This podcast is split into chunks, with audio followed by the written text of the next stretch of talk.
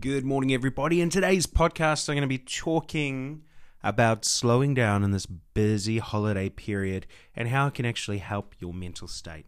Let's get into it. Okay, guys, I wanted to talk a bit about slowing down over the holiday period.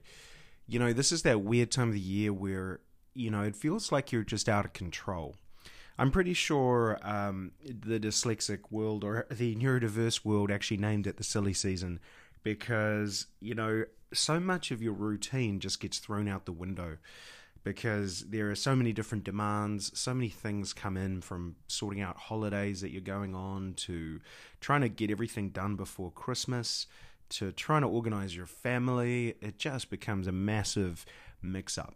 You know, there are more social events than usual, so if you are naturally a bit more introverted, it can be challenging because you're you're around a lot of people, and then you kind of need to step back and and kind of re-energize yourself. Um, so there's a lot of stuff that'll be going on in your life, and I wanted to talk a little bit about how do you how do you balance that? How do you how do you actually come to some uh, mental relaxation terms? And I think, you know, for me personally, like I, I struggle around this season sometimes, and you know, you know a lot. You know, you do have those times of relaxation and rest uh, throughout this period.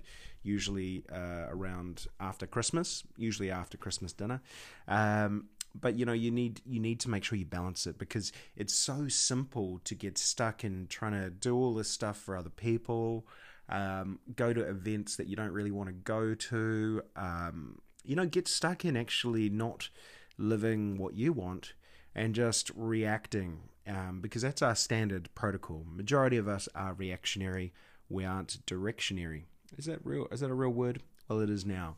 You know, so it, it's up to you to actually remind yourself what is truly valuable and what you're actually trying to achieve. So for me, uh, I've mentioned this in the past. You know, getting fit and and uh, is on the wall. Uh, getting the business to a certain point is on the wall. And I have to be, it's my job to keep that front of mind, even in this crazy period. And what I'm going to see and what I'm already seeing is when that does miss, you know, when I don't align with that or when I forget about it or I don't keep it front of mind, whether it be meditation, whether it be just a couple of minutes of visualization in the morning, um, it's very, very easy to get lost in in living other people's lives.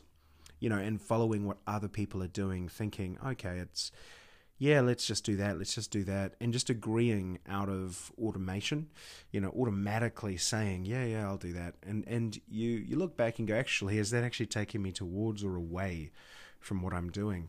And what is really important over this period is to be able to say, it's taking me away, so no, um, I'm going to slow down. It's like today at work, I've... I've purposefully just put my three goals in my diary. I've already achieved one of them for the day um, that I want to achieve. And as long as I get through those three things, I'm happy. There are other things I'm going to do today, of course. I don't just do three things and then go to bed, which would be nice, of course. But, um, you know, those are the three things that are on my list that if I can get done today, they'll be moving me towards mainly my fitness goals, my income goal for next year, getting everything set up, Um, and also my coaching goal, um, you know, towards helping more people.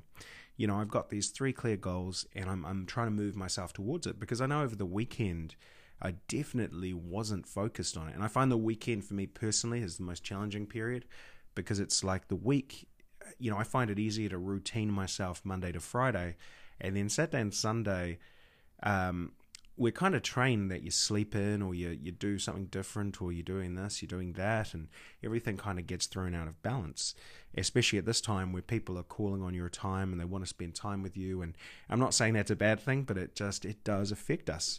You know, it does throw us kind of um, out of rotation. You imagine the world is spinning on an axis. It's like the world goes off its axis for, for a couple of days sometimes. So being able to slow down and actually say less is more, and and actually start to be happy with yourself to slow to say, hey, it's actually okay if I don't do anything, or if I uh, if I take a knee and just relax and, and get less done, because most of the pressure in our lives is is self driven. it's our minds putting out these things that we think we should do, and if we can't do them, we're not good enough. And uh, so we should work harder and do more and do more and do more. And all it leads to is pain, frustration, struggle. Um, and what I, you know, what I've learned over the years is my best days, and they're not every day, I'll be honest, but uh, my best days are where I go, actually, I'm going to do less today, but I'm going to do the right things that I want to do today.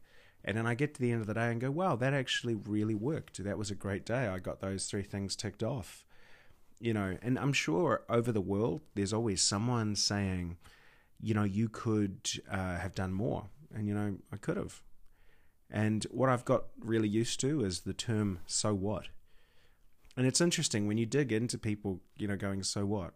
So what? And, you know, you dig into what people are actually trying to say to you. It's not what you think they're trying to say. And it's not even what they're potentially thinking they're trying to say, because, you know, most of them would be desperate to be able to say, so what, in their own lives. And, uh, you know, it's, it's, it's a real balancing act of, of, of how you do it, and it takes practice, it takes time, uh, but if you can get to it, you actually realize, you know, less can be a lot more in the long in the long run. It can get you to where you want to go quicker. It's like, you know, I've been using this example of traveling from L A to New York. You know, you can take um, many of us are taking the scenic route, going up and down, and then we get lost on the scenic route and going back. But sometimes it's it's okay just to go, hey, there are three stops I've got to pass today. I'm actually only going to do three miles um, of driving, which, as you, if you've ever driven, it's not very far if you're doing a cross-country trip. But it can be better than driving forty miles in the wrong direction, um, going up and down and, and getting stuck in different roads that you're unaware of. So sometimes it's better to do that three-mile journey, stop, have a cup of coffee, a drink, or whatever you want, and uh, start again tomorrow. Um, it's it's important to take those days um, as they come, and make sure those days exist. You know, if you can build a few of those into your week, you'll be a lot happier, be it at work, in your life, or whatever it is. It, it's the days, as I say, where we end up doing forty miles and not actually getting any further towards where we're going. That really hurt us. So over the silly season, make sure you actually commit to it. If you haven't actually drawn where you want to go on your wall, I truly say do it. Go and grab some paper. You know, I don't have much paper in my house, I'll be honest. But, you know, I love it when I get something in the mail, because the best part of that is I can use it on the back on the back of the mail. I can draw. So I'm like, oh, that's good. That's good use. I just draw what you're actually thinking you want. What does it look like? Don't write it. What does it look like? So really take some time.